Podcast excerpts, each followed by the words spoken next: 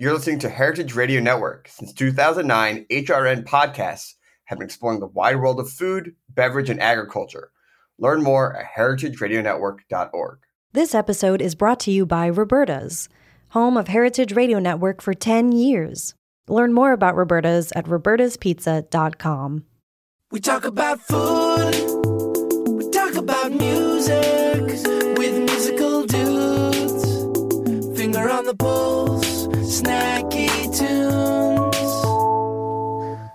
Hello and welcome to Snacky Tunes. I'm one half your host, Greg Bresnitz. In this episode, we're heading to France to talk to legendary proprietor and master blender Alexandre Gabriel of Maison Ferrand. We step back in time to when he was a small boy, learning how to distill from his grandfather and how those lessons of preserving the essence of the land carries through towards today. Alexandre tells us how he found Maison Ferrand and expanded into other spirits, bringing the same love and dedication to craft. Then we step into our archives with an interview and performance from Mahogany. So sit back, relax, and here's another episode of Snacky Tunes on HRN.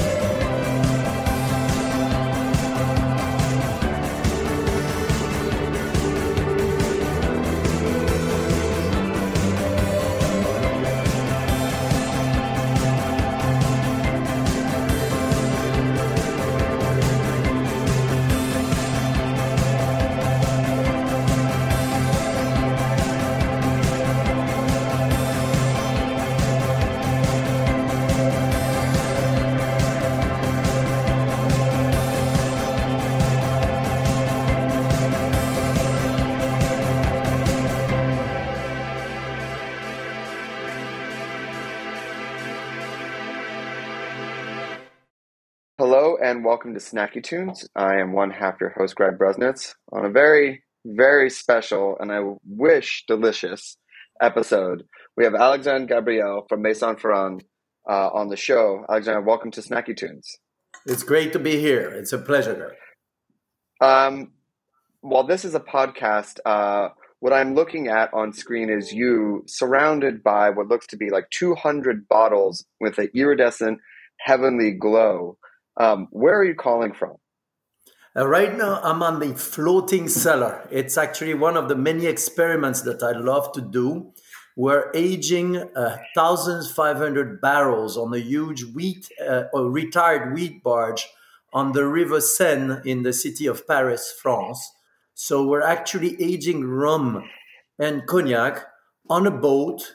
And uh, you know why is that? Because you need two beautiful things to make a beautiful spirit. Among other things, is the movement. So the liquid shakes slowly into the barrel, and the humidity. So that's an experiment. We're doing research about this, and also people get to buy a barrel if they want. So I'm right now in the sample room of the Barge 166 in Paris, where we're aging cognac and rum. Location undisclosed, but uh, if you listen carefully for the clink of bottles while it's rolling, you might be able to to find it. So I, I want to go actually all the way back um, because you're so well established and, and people know who you are. But I, I kind of want to go back to when you are a small boy. Um, you have said before in the past that your grandfather has said that wealth has come from the earth, and he was the one who taught you about spirits and distillation. Um, very different time, very different world, um, very different era. What was some of the knowledge that he imparted on you, and what are some of the lessons about uh, distillation that you still carry with you today? Well, uh, it's uh, very many years ago. That's true. I grew up with my grandparents on on a farm, a polyculture farm, and over there, South Burgundy, you do wine also. And um, to me, you know, the wealth of the land for for him was beautiful things. You know, what we are is really what we grow. So, you know, the food, what we eat, but also what we drink. and he was a, a distiller, what we call a bouilleur de cru. Bouilleur de cru, you you are allowed to distill what you produce. So you know the quality of what you distill. It depends from the quality of what you distill and your skills, and that really is ingrained in me. I I like to tell a story. You know, the first time he decided to show me the rudimentary elements of distilling, I was ten years old and he said to my grandmother, I'm going to show the kid how to distill. And he, we were distilling Marc de Bourgogne. Marc de Bourgogne is like grappa. You distill the pomace, the must of the wine. And he said to me as we entered this room, and I was very impressed, he said, First you taste with your ears. And I was like, I was scared he was going to pour this 70% alcohol, 140 proof pomace, uh, distill it in my ears, truly. And he said, uh, can, what can you hear? And we couldn't hear anything. That meant that the raw material was not compromised by insects or was not decaying, was fresh. He was telling me. And so the quality of what you make and you distill is that first step. Because you don't forget, you know, anything you drink that you see behind a bar, there's somebody growing something somewhere. And that really is ingrained in me. And so that's why when we make cognac, we grow our own grapes that's why we, I think we're the only gin back then for sure. I know people have followed suit, but where we actually grow juniper berries to make gin. You know, soon we'll be growing our own uh, uh citrus, uh, especially lemons, because we'll use the waste energy of the distillery and to recycle it to to put, uh, you know, to grow it into a special room, a big room, big barn, you know, that will be heated by the waste energy of the distillery. So to me, that is that is really lesson number one, 10 years old. You know, that's what it matters to make a beautiful spirit, a beautiful rum, a beautiful cognac. Make sure you know what you're using to make it. It sounds stupid, right, Greg? But you know, there's no miracles. You need beautiful raw material, and that's a, that's a concept that's really ingrained into terroir. You know, like where it comes from, where it's grown, how is it grown, and then after there's the talent, the artistry, obviously uh, uh, you know, of fermentation, distillation, aging that comes after that, and that's the 33 years of my of my you know past years of my life. Now, was he growing for himself? Um, was he selling? Um, was this a personal vintage? What what was his setup? So his setup was very simple. It was very modest. You know, a lot of farmers grew uh, their things. You know, their food, their you know, I grew up, it seems, you know, since I grew up with my parents and I'm 56 year, years old, you're talking about the France that these people have learned. You're talking about somebody who fought Second World War, right? So, you know, a, a bouilleur de cru in France means he distilled his own production. It's, it was a privilege in France back then that was attached to a person. And so, uh, you know, he was growing wine and made Fines de Bourgogne, so the distillate of that wine. And then also remember on the farm, you don't waste anything. So the pomace, once you press the grapes to make wine, then of course you made a spirit with that. And it's funny, you know, now of course this is not something you would do, but when you were a kid and you hurt yourself, I was always kind of very energetic and always cut. I cut. I have a finger cut. I have a lot of stuff, and uh, you know, uh, you'd always have a little bit of foolproof smile when you were hurting so bad, you know, while you were going to the doctor. I'm not saying we got hurt on purpose, but you were flying there, you know, and that's so we grew up around, you know, all of this. And so, yes, that, that to me was very defining for everything I did since then. Yeah. So from there, I mean, you had an early education on the spirit side, um, but then you went to business school, um, study business school. Um, you came to the U.S. Uh, and then um, while you were doing kind of your, you know, your senior thesis, you were coming to France and training farmers on business practices.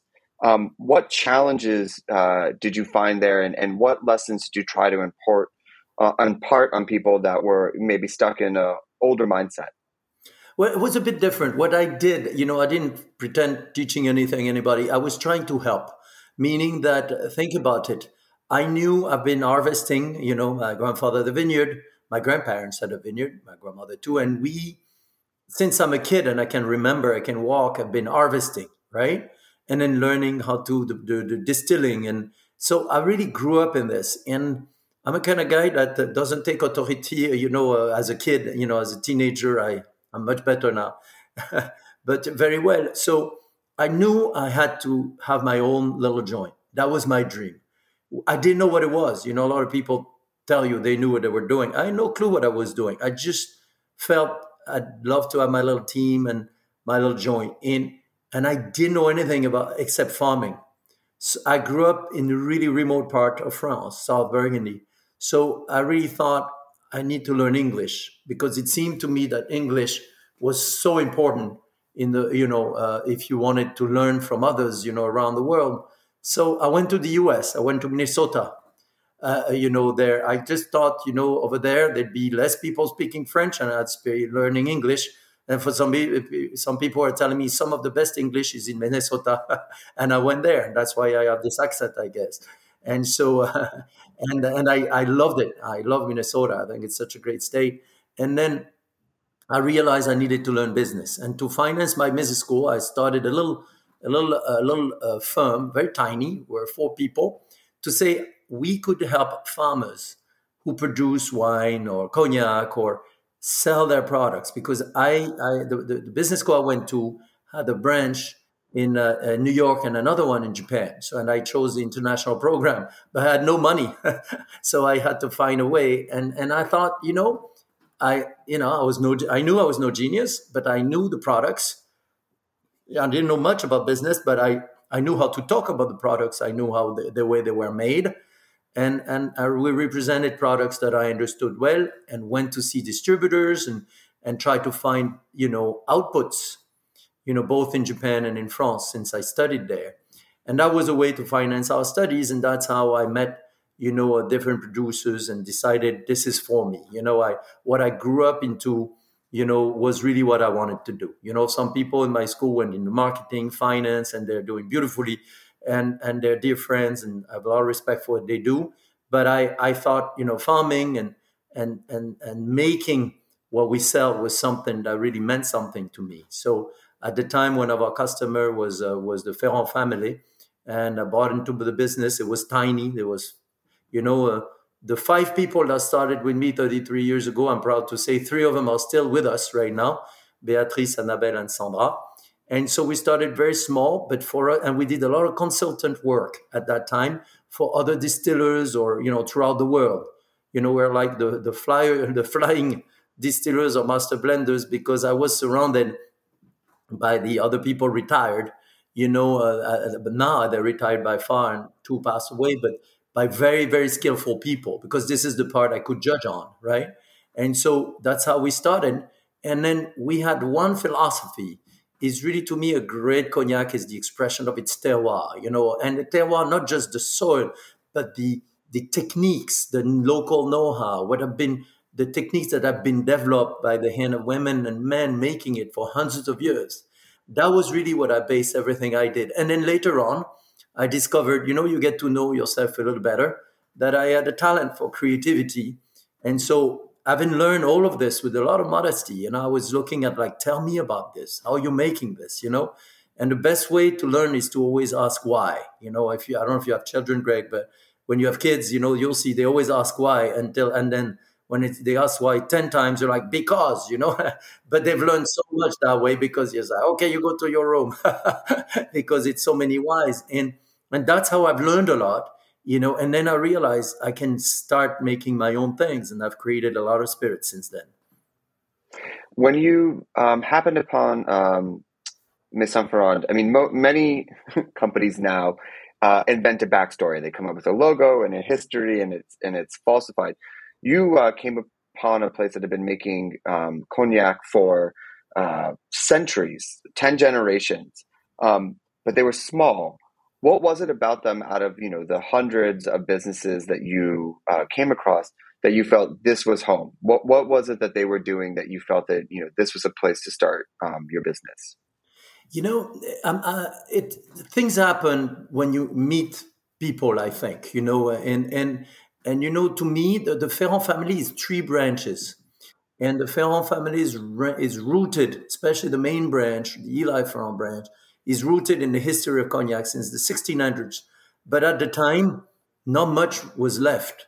You know, it was almost like starting all over again, or it was kind of a sleeping beauty in a lot of ways. And out of the three branches, it was not always easy. It's one of the, you know, and so, and there was somebody who was always to me like a, like a godmother to us. Uh, and we were kids. Remember, I was 22 years old. So I didn't, half of the things we we're doing in business, I had no clue what I was doing because I was still in business school doing this. So it was trial and error. And people don't realize now they see the brands on many shelves. We, st- the first bottles that were in the US, they were in my suitcase, you know, and, and that's how we started, you know, 33, 34 years ago. So it was really, you know, feeling that, yes, there was this possibility of doing something I love, you know, distilling and creating unique spirits on such a small scale, you know, and that was okay. You know, uh, I was uh, yesterday, the day before yesterday, uh, with Guillaume actually in St. Louis with the American Distilling Institute and a gin, uh, uh, you know, uh, it's a big American gin event, and um, and I saw a lot of craft distillers, some of them getting started, and my message is absolutely, you know, if it's your dream, pursue it.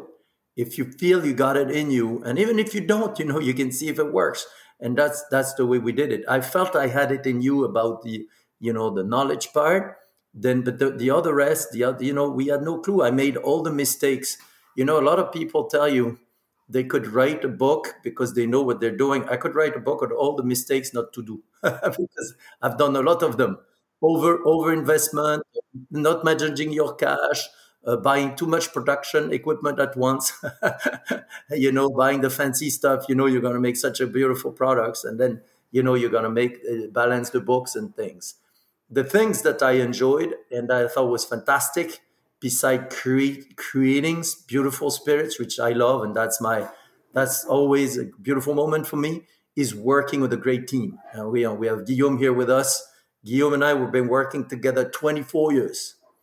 And and that's typical of who we are right? I was proud to tell you i think working with people who share the same passion is really the reason and creating beautiful products is the reason i wake up in the morning and that hit me in the face at an early age you know i worked with all the guys that taught me their their trade and i felt it was christmas every day in terms of learning of course i was hurting because working 16 hours a day and still do but uh, you know uh, having these incredible people you love to, to work with is a great reward, I find. And, and I feel like there's before we get into a, a deeper dive on the the spirits, I think there's one other piece of the puzzle that you felt almost an existential threat to French treasures. That you did not feel that some of the spirits and techniques that you were working with um, were going to make it, were a given. Uh, can you talk about what you felt um, as a preservationist in your approach to building uh, your cognac business. Well, this is fascinating to me, and I still do that. I wrote, I write books about it actually, and I'm I'm a terrible writer, so I have to work twice as hard to to write a good sentence. But it's my my way to to to to mine information. I feel that the best way to to to learn and organize the knowledge. So what I found, you see, we forget about one thing the 20th century, especially after 1930, is the standardization of spirits. And that, that is almost throughout all spirit category, almost. And and and you know, we forgot a lot of these artisanally really crafted products when people will watch a barrel and do all these different techniques, you know, the beautiful deep rums have had almost disappeared. There were still distilleries making them, but they were struggling. Everything became more neutral. It was the uh, then second part of the century, vodka ruled. You know, the industrial, very neutral vodka. And I'm no problem with with somebody liking a good vodka, and there's good ones, but most of the vodkas are very neutral in spirits. And while I have respect for anybody else business, that's not what I was interested in. I was interested in the uh, super rich, intense, very you know. I love the I love the love handle in the spirits. You know when there's so much you know so much delivery. You know my grandfather always said you know it's like a it's got to have a message. It's a book, right? So in the old days, people knew how to do this, and and while we're very modern in research and development, we are rooted in history. So when I create the dry curacao, you know, of uh, Pierre Ferrand, we are digging in the true history of curacao. What is a curacao? It's not the blue stuff. I don't know if you know, Greg. The blue comes from coal. We're not. We don't want to make. We want to make the real stuff with the Lara orange, with cognac, with the right distillates. So it's beautiful. So what do we do? Well, people have been at it since the 1600s. So it would be crazy not to have the humility to say to these people through their books and their writing, teach me. So we go and we get, and then I work with people who share the same passion for learning, such as the historian, the spiritual historian David Wondrich, for example, who's the same way. We listen to these voices from the past because they've been doing it for hundreds of years. You know, um, as you know now, we're the owners of West Indies Rum Distillery in Barbados. I don't see that, by the way, as an ownership, but more as a marriage. And there was, we have archives going back to the 1893s so we can really listen and look at these things. And that's culture, right? I look at it much like, you know, a painter will look and go to the museums to paint better. You know, and that's the idea and that's the research. And I've done a lot of this with cognac, with liqueurs, with the dry curacao, Pierre Ferrand, 1840, with the uh, the rums also going back to these very deep, intense, you know, uh, very rich, beautiful rums. That's also the that comes with fermentations that were invented in the 1800s. You know, so that's what I find really fascinating. We're going to take a quick musical break. Um, we're going to play a song from the archives, and then we'll be back with more here on Snacky Tunes on HRN.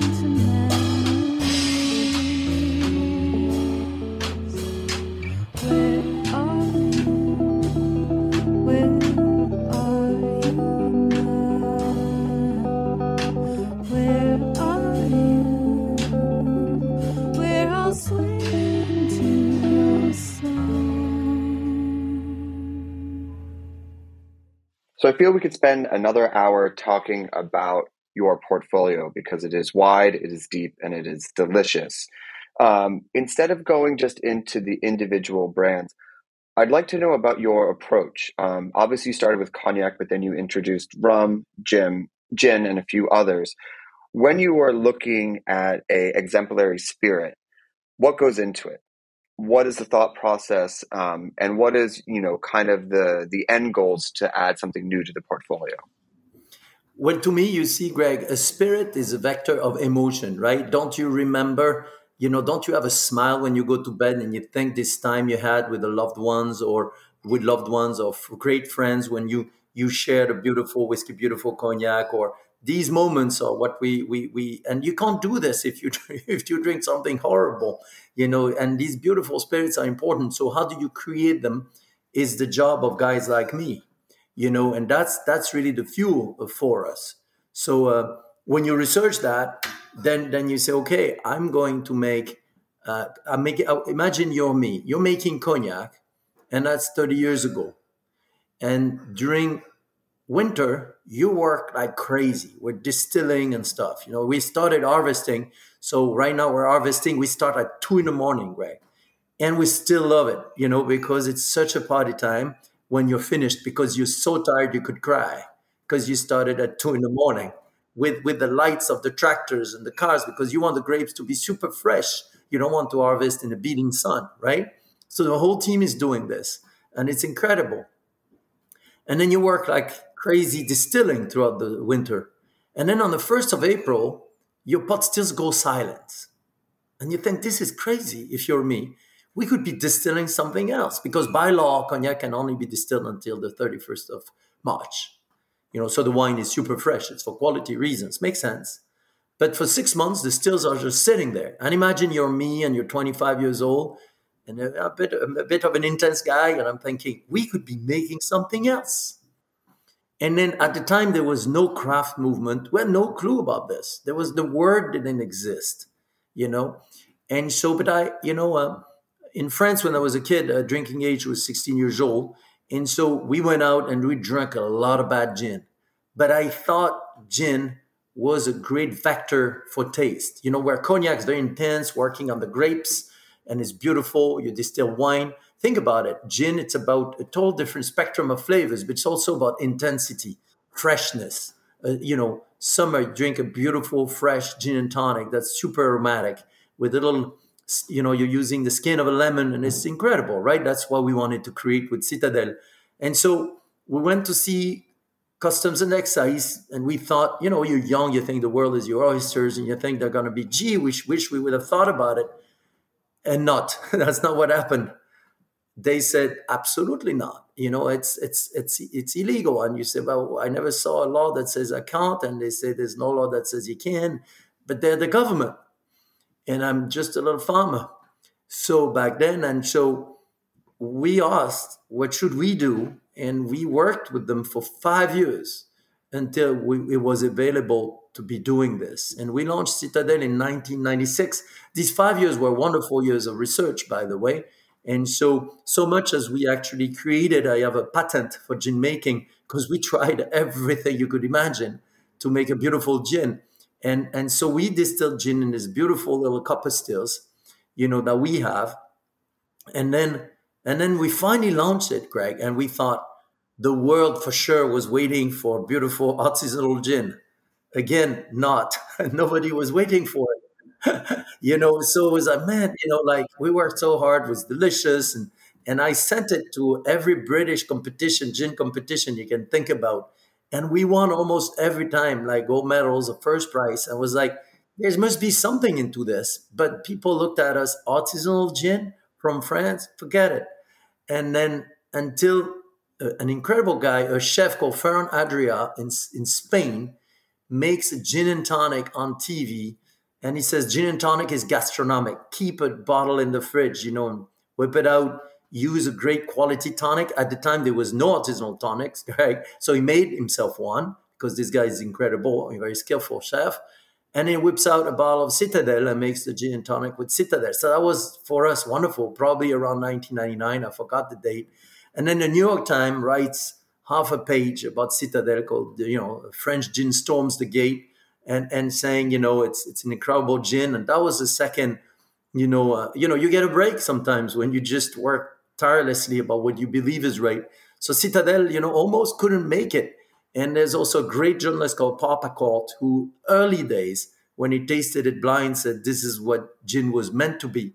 That's in the early days when you lose hope and faith because you're like everything's crumbling, that you think you got the best idea, but the only one the, the only one who sees that and the team, I mean my team obviously, we shared that dream. When you finally see this, it's such such a beautiful feeling.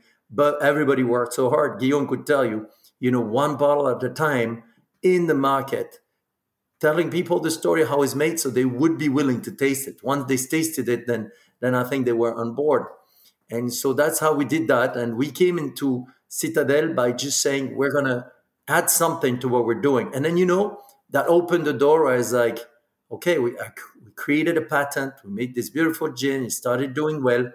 We felt okay maybe you know. And then we sell our secondhand barrels uh, you know some of them in the caribbeans cognac barrels. And, uh, you know, 99.999% of rum is aged in bourbon barrels, but some delicious rums are aged in other type of barrels. You know, they're more expensive, the other types, but it's worth the effort. So some of the great distillers contacted, you know, were in contact with us. Was, for example, Thierry Gardère, who was the distiller at Barbancourt and the owner at the time. And, and so I said, I want to see these customers. And I fell in love with rum. You know, uh, we were just working on the gin and and so I went to Haiti, I went to Jamaica, I went to Barbados, I went to St. Lucia, and I fell in love with it. And I why? Because the spectrum of taste, but also the method of productions for a guy that that is a production guy, seeing how the fermentation, the tradition of making him, and what's beautiful about rum also, each country, each island makes rum, much like food, right, Greg? Every region you go in France, you go in the Bordeaux area, the Burgundy area, Paris, the food, uh, you know, Brussels, the food is different. Same with every country. And that's very true with beautiful rum. And I thought that's incredible. And at the time, again, not a business idea. We bought few barrels, started aging them ourselves in our rum barrels, and people tasted it and they said, you know, you got to launch this. This is delicious. And so that's what we did. And we launched three vintages at first, and and then we grew from there progressively by cherry picking barrels, uh, shipping them back to France in the barrel as much as we could. Hence this project now where we aging also spirits, you know, on the on the river here. Just that's called dynamic aging. You know, when the and then we launched uh, plantation in 1999, very very slowly, just of three vintages, and that's it. And then people said, "Oh yeah, we like that," and so we expanded the line. And then to finish on this, you know, we're like, okay, I want to be part of this. I want to be a distiller of rum, you know, because I see these guys distilling and I distill cognac and I distill gin. And we're swapping knowledge like kids swap baseball cards or football cards or, you know, um, people don't do that anymore. It's all electronic. That dates me a little bit. I'm sorry, Greg. And, uh, you know, um, and then, and then we have saved some money once, and then finally when we had enough, we went into a partnership. We purchased West Indies Rum Distillery, again, more like a marriage uh, purchase which also owns a third national rum of Jamaica and Jamaica. So that's when plantation was not only a negociant, you know, aging this beautiful rum. We still, by the way, purchase rums from different islands. The one that I prefer, like incredible Fiji rum, but you know, uh, you know, Trinidad or Saint Lucia or uh, Panama. But most of Bob, you know plantation rum, of course, the islands are and the countries are all stated. We're very transparent and are from Barbados, where we have a distillery, and Jamaica as well. So that's the story of plantation in a nutshell. And we're trying to, again, celebrate a lot of the traditional methods of rum that I find fascinating. I'll give you just an example. You know, not just to use bourbon barrels, but we do editions every year where we use Pauillac barrels, you know, where we use, uh, uh, you know, Chardonnay barrels, where we use Madeira barrels, when we use port barrels, not just you know, one kind just to express the beautiful history of rum. And that's fascinating to me. Hmm. Uh, in in completely incredible and just amazing to see the through line of how it evolves naturally. It's easy to say it now in 2022, but to hear a history like that uh, truncated is just phenomenal. Um, before I let you go, um, one of the things we spoke about when we met in person was you have this beautiful chateau um, where the cognac uh, is uh, is made. I know uh, marketing and um, kind of ops are in Paris, but you've got this beautiful estate. Uh, you mentioned that you host people, you have artisans there, musicians. So tell me about the scene that goes on in the chateau. Who who will you find there? Uh, what magic are you making? How are you inspiring each other? well, it's it's funny you say this. It's true. Uh, my family, my mother is a sculptor. I love artists. She's classically trained. I love, and I like to say at Ferrand, we're a team of failed musicians. Guillaume is is an incredible jazz player, for example. I don't play piano as well as he does, but I've been playing piano for a long time, and so I have a daughter who's went to Berklee School of Music, and she's a you know so we do love art for us. It's very important. And i know people see uh, this beautiful chateau and stuff they forget that when I started, it was raining inside, and we fixed the roof ourselves. By the way, so when you talk, when you come, Greg, look at the roof. and so it's it's it's a nice estate now. We grow our own juniper berries at the Chateau de Bonbonnet, and the minute we could afford it, and once we fixed the main house and the barns, because we had to do this. To this day, we still have artisans, and now there we have 14 guys. We were just there was just one and me in the old days because I worked two shifts back then and one shift you know trying to sell products the other shift making it or fixing buildings. And uh, uh, you know the uh, the, uh, the the beautiful things is we decided to fix bedrooms for people to come. Come and visit us. Live the life of a producer with us. And and you know um, and we did it you know that's how i met the beautiful bar scene for example. So we have some of the best bartenders from all over the world coming and staying with us and that's such a communion of knowledge you know where they teach me how they use the product. And i like to say i build the instrument and they play the music you know in that case. So um, we have a huge fire pit. That was guillaume's idea also you know because in france we don't have fire pits. It's different. We have uh, fireplaces. And so we made it outside. And, and so when you come typically you're going to spend time working with us either in the fields or checking out the guys or seeing us blending cognac or rum and or making gin. We have a distillery there, and then uh, in the evening we we just grill something and, and eat together and and uh, and you know t- talk and rebuild the world at night until next morning, where we usually get up very early. So it's really sharing a life, and that's basically a life that I mean I grew up kind of that way. It was mo- much more rugged, you know, but uh, uh, you know the way I grew up. But I grew up kind of that way, and to me everything we do, and my wife and I and the team, we love to share. And isn't spirits about sharing? So sharing knowledge with incredible bartenders, sharing knowledge with people research like Dave Wondrich we talked about, you know, to create products. I've created spirits, my Stiggins Fancy, you know, pineapple rum. If you would have told me when I was training as a classic master blender in cognac that I would make a pineapple rum by distilling the skin of the pineapples you know, inspired by a recipe from Victorian era, I would have been, you're crazy. And, you know, so it's, it's a journey, but this journey doesn't happen on your own. It always happens by, by, by sharing with others. And really, in the end, that's what it is. Both, not only when we drink it, we share it with others, but I've, I've worked with 50 different master blenders and master distillers in my life. You know, like the artists in the old days, 18th century, used to go from one studio to the other to learn. And to me, it's uh, I worked with the likes of Dave, late Dave Pickerell, American distiller, incredible. I've worked with uh, you know uh, Alex Chasko in Ireland and Carlos Camarena in Spain, etc., etc. Professor Jong in Korea to learn about clay pot aging, and these guys and us, you know, and, and incredible bartenders also from all over the world. And we inspired each other. So that's the life at the Chateau de Bonbonnet. And if you know how to play the guitar, Greg, you'll play the guitar. And if you know how to play the piano, you'll play the piano, and uh, and and we'll have a good evening as well. You know, and if you don't know how to play any of the instruments, you can still play the rum or the gin or the cognac and, and drink it with us. That's what we're doing at the Chateau de Bonbonnet at night. Amazing. Well, uh, Alexander, thank you so much for making time. Um, really appreciate it. Uh, how can people find you, get your spirits, follow you, see what, uh, learn more about you? Where do people go? Well, we are on internet. There's there's a, there's a page, Facebook page at Ferrand, and you know we, you know Maison Ferrand, also Plantation Rum, Citadelle Gin, and Ferrand Cognac. and then also have my own uh, uh, Facebook page. I'm not always, you know, on it because I've spent a lot of time making the spirits. That's how they find us. And of course, you know, uh, to me, I always call these spirits my babies. They can find me and they find find the whole team's work in every bottle. So uh, you know, whether it is plantation rum, Citadelle gin, or Ferrand cognac. And uh, well, uh, my promise to to everyone listening is that we'll continue, you know, God willing, all beautiful, producing these beautiful spirits. I'm a one trick pony. That's all I know how to do, and making sure we share them together. So to me, that's that's something that's key.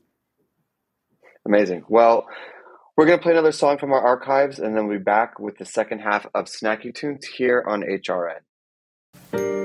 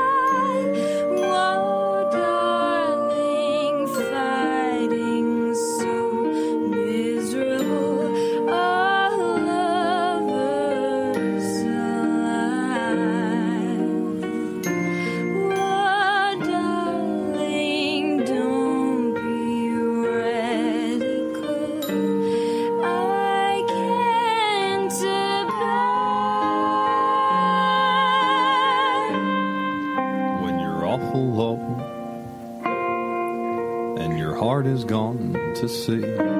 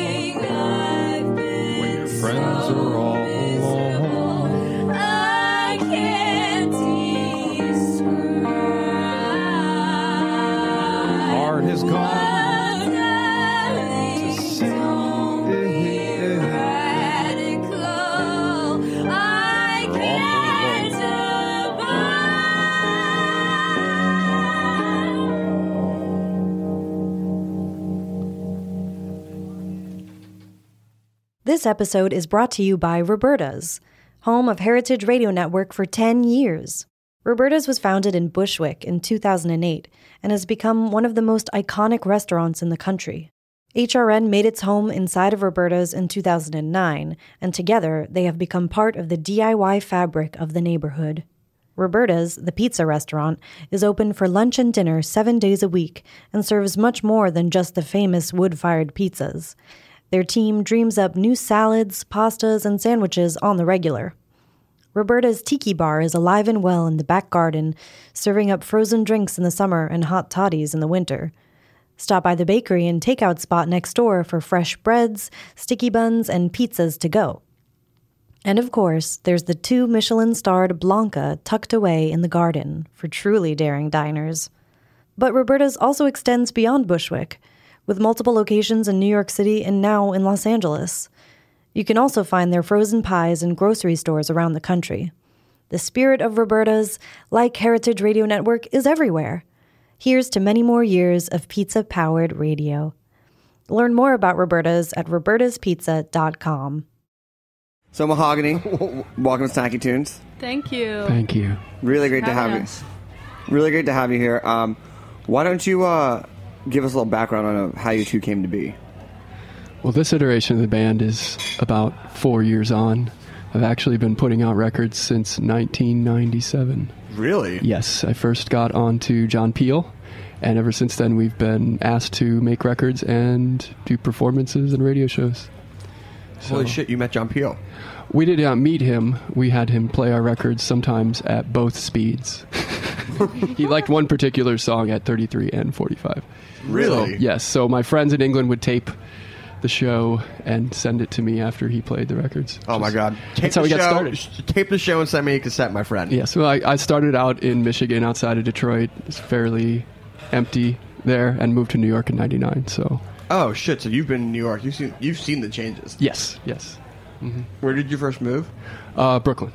So I lived up in Greenpoint. Um, Oh, so you've seen some shit. I've been all around. I ran. I managed two different recording studios here. One which was over at Morgan and Grattan, and uh, the other one, the Civil Defense, is now in the Gowanus area. Do you have any stories of when you first moved to Greenpoint that would make people who moved to Greenpoint today cry and be like, "I have no idea it was ever that bad"? Well, Bushwick was kind of more like that. Yeah. With uh, lots of burned out cars and packs of dogs, so you you would be better off on a bike. Packs of dogs. Packs of wild dogs, that kind of thing. Yeah, it was uh, it was the Badlands, man. It was really really interesting. Where do the packs of wild dogs go now? Like, do they just get rid of them? Kill them? Yeah. I don't know. You ever seen the leftovers? They're not our dogs anymore. It's like the I haven't Sochi seen it. Olympics. It's good. Watch the yeah, yeah. So Man. then, how did this um, iteration come into place?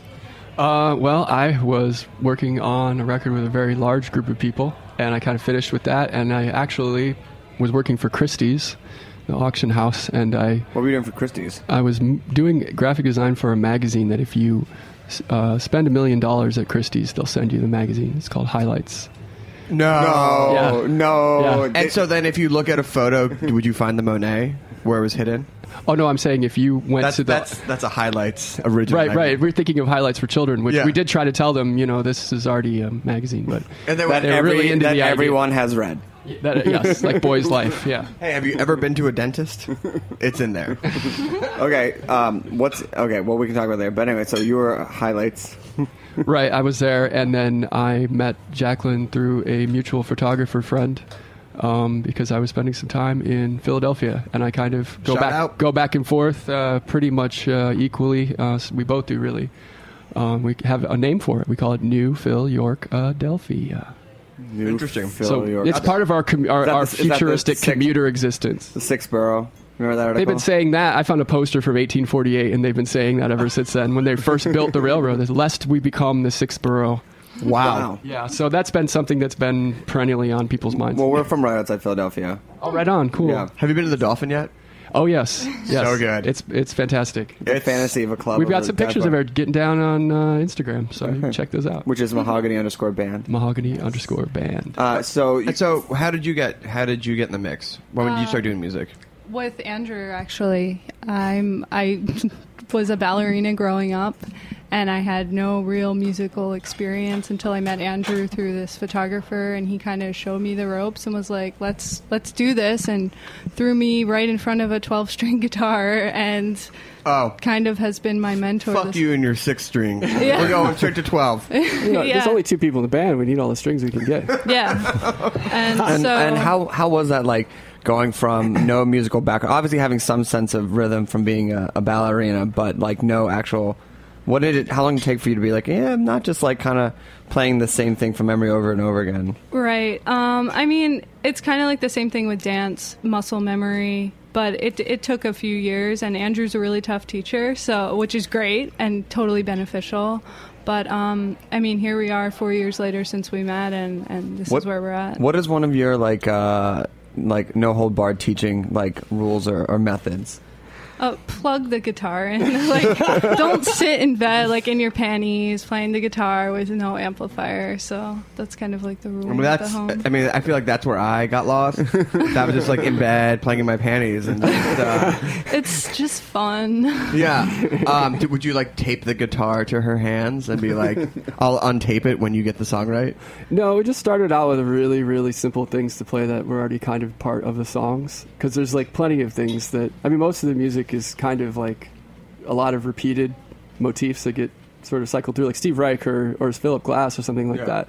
You know, I grew up with those composers. Right. I grew up as a cellist, so um, I took in my conservatory freshman year to finally realize I wanted to look at other instruments and production, music production. Most of the music I've done is actually, from a production standpoint, has been for other bands. All right. Well, let's hear a song. Let's hear some of this. Right. Uh, what are you gonna play for us? This is actually from our newest record, which will be coming out in the fall, and we're doing a tour. Um, we'll be in New York, Boston, LA, a Can we lot of other Can places. we come to the show? So this is called Keystone Sonata.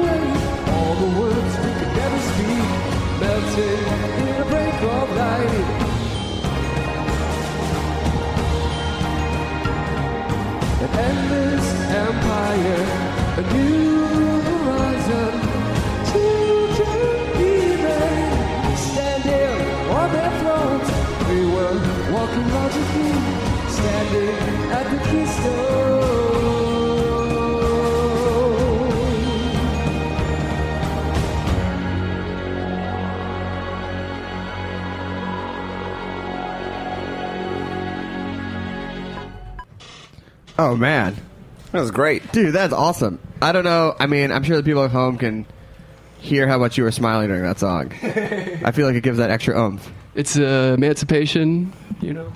It's great, man. Real, that's real. That's a real like uh, get up and go Sunday sunrise music. Jubilation. We did a version of this as a video that you can find on South by Southwest, uh, their YouTube channel. Oh, really? Uh, we did that a couple years ago, um, and we've been working on this song for a while now, just adding synthesizer, adding Dude, guitars, and a bunch of stuff. So Pretty it's, layered. and it is it is sort of about you know the sort of Philly, Philly pride type thing. I would like to see that with a full orchestra. I'm just saying.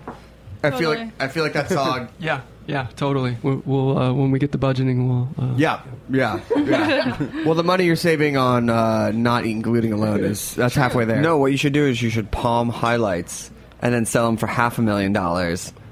Yeah. Well, Let's do it. Well, that's the other thing is that we have thought about maybe, and maybe we could Pat think what you guys see what you guys think of this idea of a book caravan because I also do uh, book design for Rizzoli. So I've done three different books with uh, Thurston Moore from Sonic Youth. If you look up mixtape. The Art of Cassette Culture. This is a book that I brought together with a group of my friends, and then we pitched it to the publisher, and they said it's great, but we want to get Thurston, we get somebody famous on it or whatever. So we got Thurston on it, and we ended up doing a few other books, Grunge, which is the photography of Michael Lavine, Oh yeah. and Punk House Interiors in Anarchy, which is it's kind Oh, of an interesting interior decorated book, somewhat food related. Is it like modern punk houses? Like It's like the- squats from across. The, Yeah. yeah, it's Abby Banks uh, is uh, the girl who did all of the photographs. She's brilliant. Man, you guys are just cr- creative forces, putting it out across all mediums. That's the that's the point. I mean, isn't that what we're supposed to do in this Yeah. McLuhan esque age? Is just uh, you know hit all Go fronts, for it. full spectrum dominance. I mean, that's one of the great things about working across all mediums. I know that uh, Greg and I work in like we were did TV, we did radio, we do events, things like that, and just like at the end of the day, it's just like it's just about cre- the creative process and putting out something. Yes. and it doesn't really matter being you know actually being pigeonholed into one sort of going like, oh, I thought you just did music. It's that's done. That's over. Yeah, Yeah. I mean, I think that if, especially after the '80s, uh, it's kind of impossible to not have a visual for your music. And Oh, yeah. I mean, it used to matter not what even people looked like. Now it's actually pretty critical. And what? And how would you describe the visuals for your music? Well, we do a lot of filming where we're just. I mean, if you're familiar with, you know, you're familiar with Philadelphia. We'll just go deep into the north where everything's falling apart and uh, and do some frontiering, as we will Oh, call yeah. it. Uh, just the urban urban landscape is really interesting. So, a small HD rig and just take that out, and and then we also do a lot of animation at home. Really? So yeah. What type of animation? Mostly just with color and like markers. Oh, You know what. I'm saying? Like just like, Like stop motion stuff. yeah, but but abstract. So Um, and then uh, we were looking at your website. Uh, can you talk about the ballet performance you did in the subway? Sure. I've I've been working with this Instagram follower, cat underscore in underscore NYC, and she's got like Oh, yeah. hundreds of thousands Dude, of Cat in followers. NYC. Yeah. She's amazing. She's awesome. She's amazing. Russian woman, super great. I met her a few months Really? ago. Uh, Yeah. We did this Insta meetup, and she's just yeah. like, I was like, oh my god, you up. are. she's super cool. She's super cool. Um, She's an but yeah, we've eye. been we've been Yeah. working together um, on on these shoots, and basically, I work in Lower Manhattan as a separate separate thing from the music, and we meet up on my lunch break, go down and under the ground for an hour, take photos, and I put on some ballet stuff, and and one of the shots ended up in the Huffington Post recently. it's amazing. Is it like a Superwoman change where you like the leotards underneath and you just bust out the phone yeah, booth? kind of. To save time, I've been like wearing a leotard underneath the work clothes. But Of my course. boss did come up to me and was like, uh, "I saw you on the popular page." I'm like, "Oh Wow. shit!" I'm like, It's during "Oops." lunch. It's during lunch. Yeah, yeah, I know. I was like, "Well, it's my lunch hour." Yeah. Wow, I saw you on the popular page. Man. it's a song lyric. Um, and that so that's great though. That's so much fun. And It are you is. dancing in the subway? Or are you just yeah, doing yeah, poses? yeah. We're uh, we're going back back and forth. I mean, it depends. Like some of the shots are in Soho, some were we had more room and the the street was a different surface. Then we could do more dancing shots and like turning and stuff. But most of our videos, the two an- two videos Andrew and I have done together, we've done some choreography and and um And that's you all. can I, see she's, that. she's how's being your humble. dancing? My dancing, I, I am. All, I, since I was a kid, I was in the pit orchestra because I knew right where I should be. But I, I, I, but I would just like to say that I mean, you know, she's she's uh, just a genius, really. I mean, there's a lot that, that's behind it. She's being very humble. So, what happened on screen there? Oh, sorry, someone's got eye bleeding. But wait, We have an Oh, eye. no. We have an eye injury. Quick in Eye World bleeder. Cup. are you as hard as a teacher on him about dancing as he was you about teaching? I've been trying Yes. to get Andrew to come to a ballet Andrew, class. don't you won't. dance around in your bed in your panties. I know. Yeah. Get up. have to get put up your and plug in. put your leotard on. True. Put, put your shoes on. It's comfortable. It's comfortable.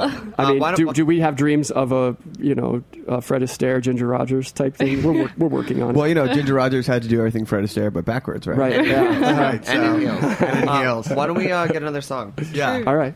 Uh, what are you gonna play for us? This next song is uh, called Commutator, and it's uh, the second song off of our upcoming record. Awesome. Okay, here we go. Mahogany Live with Snacky Tunes. All right.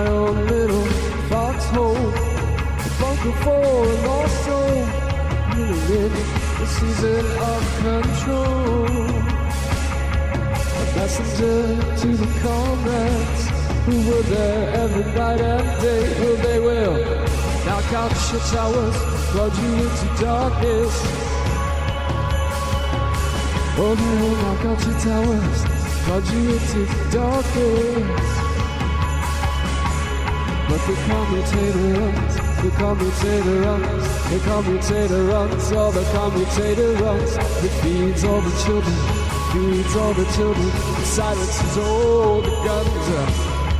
A measure for the lost, a measure for the lost, a measure for the lost, and a measure for the fallen. A measure for the lost, a measure for the lost, a measure for the lost, and a measure for the fallen.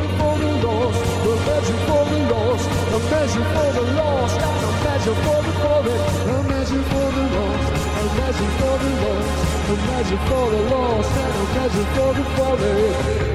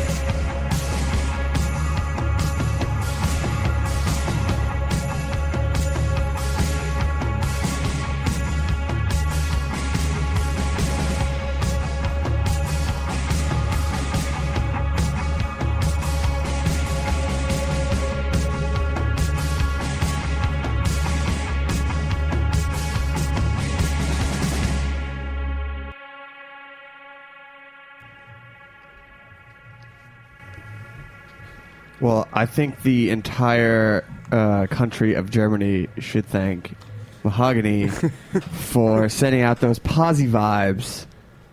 Ja, so sehr ausgezeichnet. Ganz toll. Um, goal. Special ambition. goal. Holy shit. I'm mayor. Um, so, how do you guys inspire each other in the creative process? Because you guys are obviously both creative in your own factions, but are the is the like sum greater than the parts when you two get together? One plus one equals three or more. Yeah, seriously. But I'm That's serious. actually a title of our song, but- a song of ours. But Um, but I mean, seriously, like, you guys are, are really. It's intimidating in a way because you're hitting. You're really like sort of covering every. You know, it's graphic design, books, dance, music. It's just there's not a lot that other people can really bring to the table. so when you guys get Really? together, is it just like this like ball of inspirado? the, the, well, we did some research, and the word that we found out was charrette. Yes. Describes sort of a workshop attitude uh, towards uh, like uh, needs based, getting things done in the moment. Like sort of. So we don't like. I don't know that there's a significantly consistent process. It's more or less like we have. We know we have a couple hours. What do we got to do? Charrette. Charrette. S C H A R E double T. What English? Uh, I guess it used to be French, Used but to it be was French. anglicized. So mo- mo- more meaning a an architectural sort of get down. How like did you where find? people how did you re- find this word? I, because forget. because it it's related to people who students who would cram to create models for architecture Hmm. uh, finals. Uh, that's that's where this context I saw it in. So Huh? yeah, It's a good word. Thanks. So, so you're so are your they're not really I guess writing sessions, they're like creative sessions. I mean, it's just it's just sort of like this. The, the songs, for example, in some cases they write themselves. Like Keystone, there's a word in that vicissitudes, which means regular changes. Okay. Right. I had no idea what the word meant, but I apparently had heard it at some point previous, and it came out in the lyrics when I was writing one day. So I had to go look it up in the dictionary after that. Um, before we before so we it's get sort of needs based. Like if you just see what's going on, and then we just j- have to jump in. and sometimes you need a dance part, sometimes you need a guitar solo. Yeah. Yeah, Exactly. pretty much. Yeah. But you So- have to be dressed for both. Yeah. Yeah. No, and Well, you can not be in your just- not just in your actually. pa- oh. You have to be plugged in. Well, Yeah. good. I'll put it this way: when In- I in hear as many when I ways hear as the uh, the panty session, I know it's going to be like B sides and like. I'm so, loving this So wait, idea. so the new album you keep talking New about? EP. I know. New EP. It's What- crazy what's hit happened to that record. Well, go Because- go on. Well, I basically have been writing it since 2006, and the last one came out. Then we went on tour with Bloc Party the next year, and then went down to Lima, Peru, a bunch, which There's- has ama- if you want food, Yeah, ceviche. Lima and and uh, and its uh, sushi fusion is uh, a completely different universe. Um, but we went down there a bunch, and we've just been playing shows ever since, really, and trying to put the record together. But I'm not, like I said, I'm not like a careerist person, so I'm not going to like rush to put something out that isn't what I think should Yeah. be. By the way, 2006 Bloc Party. I mean, talk about touring on a band at the top of their.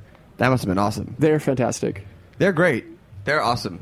They're really nice to have us along. I mean, playing, you know, the Carling circuit was, uh, you know, that's the probably the biggest crowds we've ever had. Five thousand people throwing glow sticks at us. Uh, Of course. you know, and Right. in uh, in Blackpool was, uh, you know, if you've done your research, uh, the Stones started a riot there, Velvet Underground, everybody. So when they threw the glue stick, glow sticks at us, I was very You felt like you had made your. your Made, made our impact. yeah. Yeah. Well, that's actually the home of one of my favorite bands. It's a Factory Records band called Section Twenty Five that Ian Curtis Yeah. uh, produced. Oh, yeah. Actually, so Yep. okay, yeah, I love those guys. Uh, so, uh, so EP comes out next week. It's coming out. Um, well, we have a tour going around it. An EP will probably be out what the 12th, mm-hmm. something like that. Yeah, yeah. And where's Yeah. the and the tour is hitting all over. Yeah, it kicks off in Philadelphia, actually. Where in Philadelphia? At the World Cafe Live. that's on the 12th. Yeah. Oh, Yes. amazing. And Shout out to World XPN, right? Oh, right Yeah, on. yeah, Yeah, totally. totally. Love them. And then where are you? Um, where are you playing in uh, New York? Uh, we'll be in Brooklyn at Glasslands Gallery. What's that? Glasslands. And, yeah, and that's with uh, Psychic Twin. Yep. On And- thirteenth. Yep. Can we come? Yep. Yeah, and we'll then put you on we'll the be list. in Boston, and we've got a show in LA at, Yep. at the Echo for Part Time Punks. Yep. We'll Oh, do cool. another radio show out there with them. Yeah. Yeah. And uh, well, I mean, shout out to um to Glasslands. I love Rami. Like Yeah, Like- Rami's awesome. He's so sweet. I Rami is like one of the nicest, best.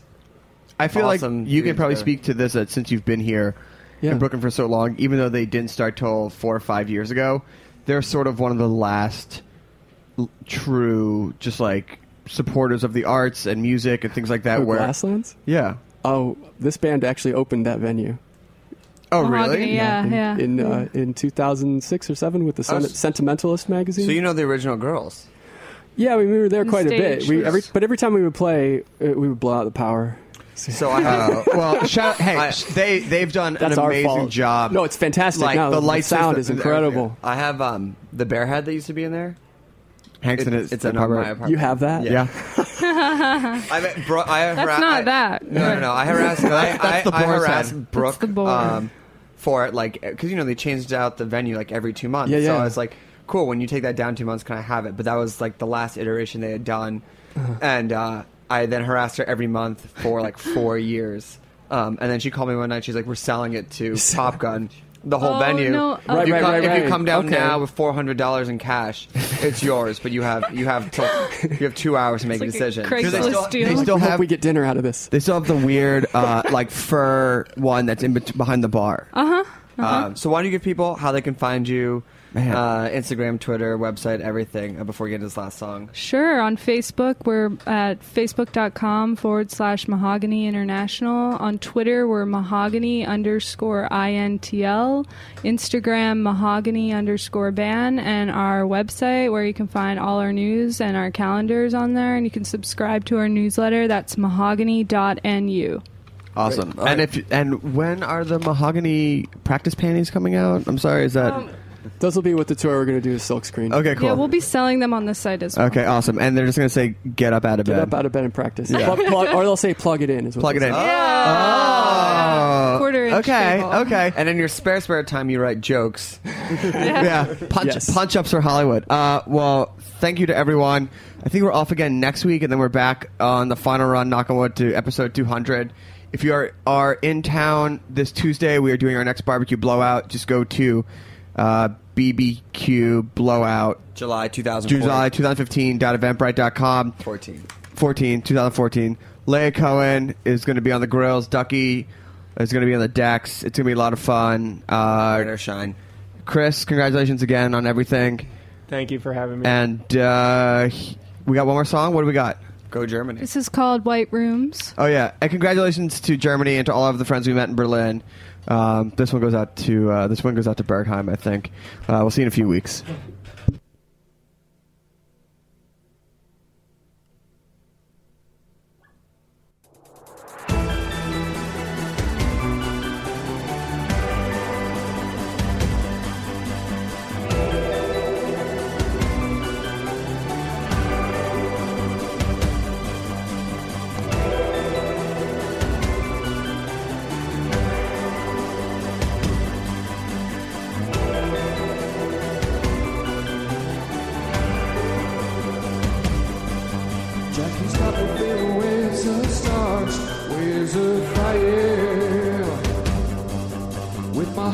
Rushing in my ears, salvation in her eyes, melt away the tears, glowing light and love, sighing glowing.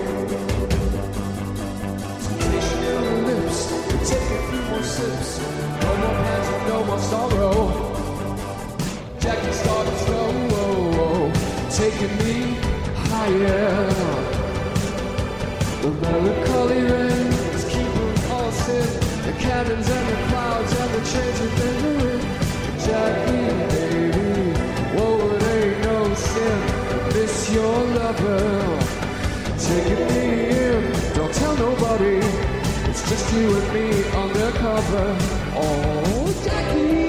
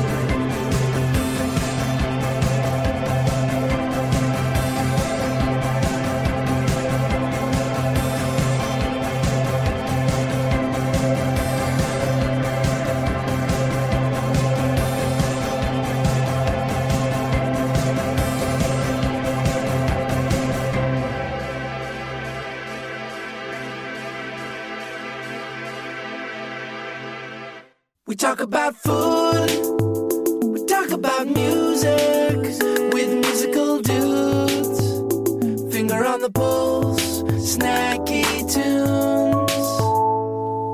Snacky Tunes is powered by Simplecast. Thanks for listening to Heritage Radio Network, food radio supported by you. Keep in touch at heritageradionetwork.org slash subscribe.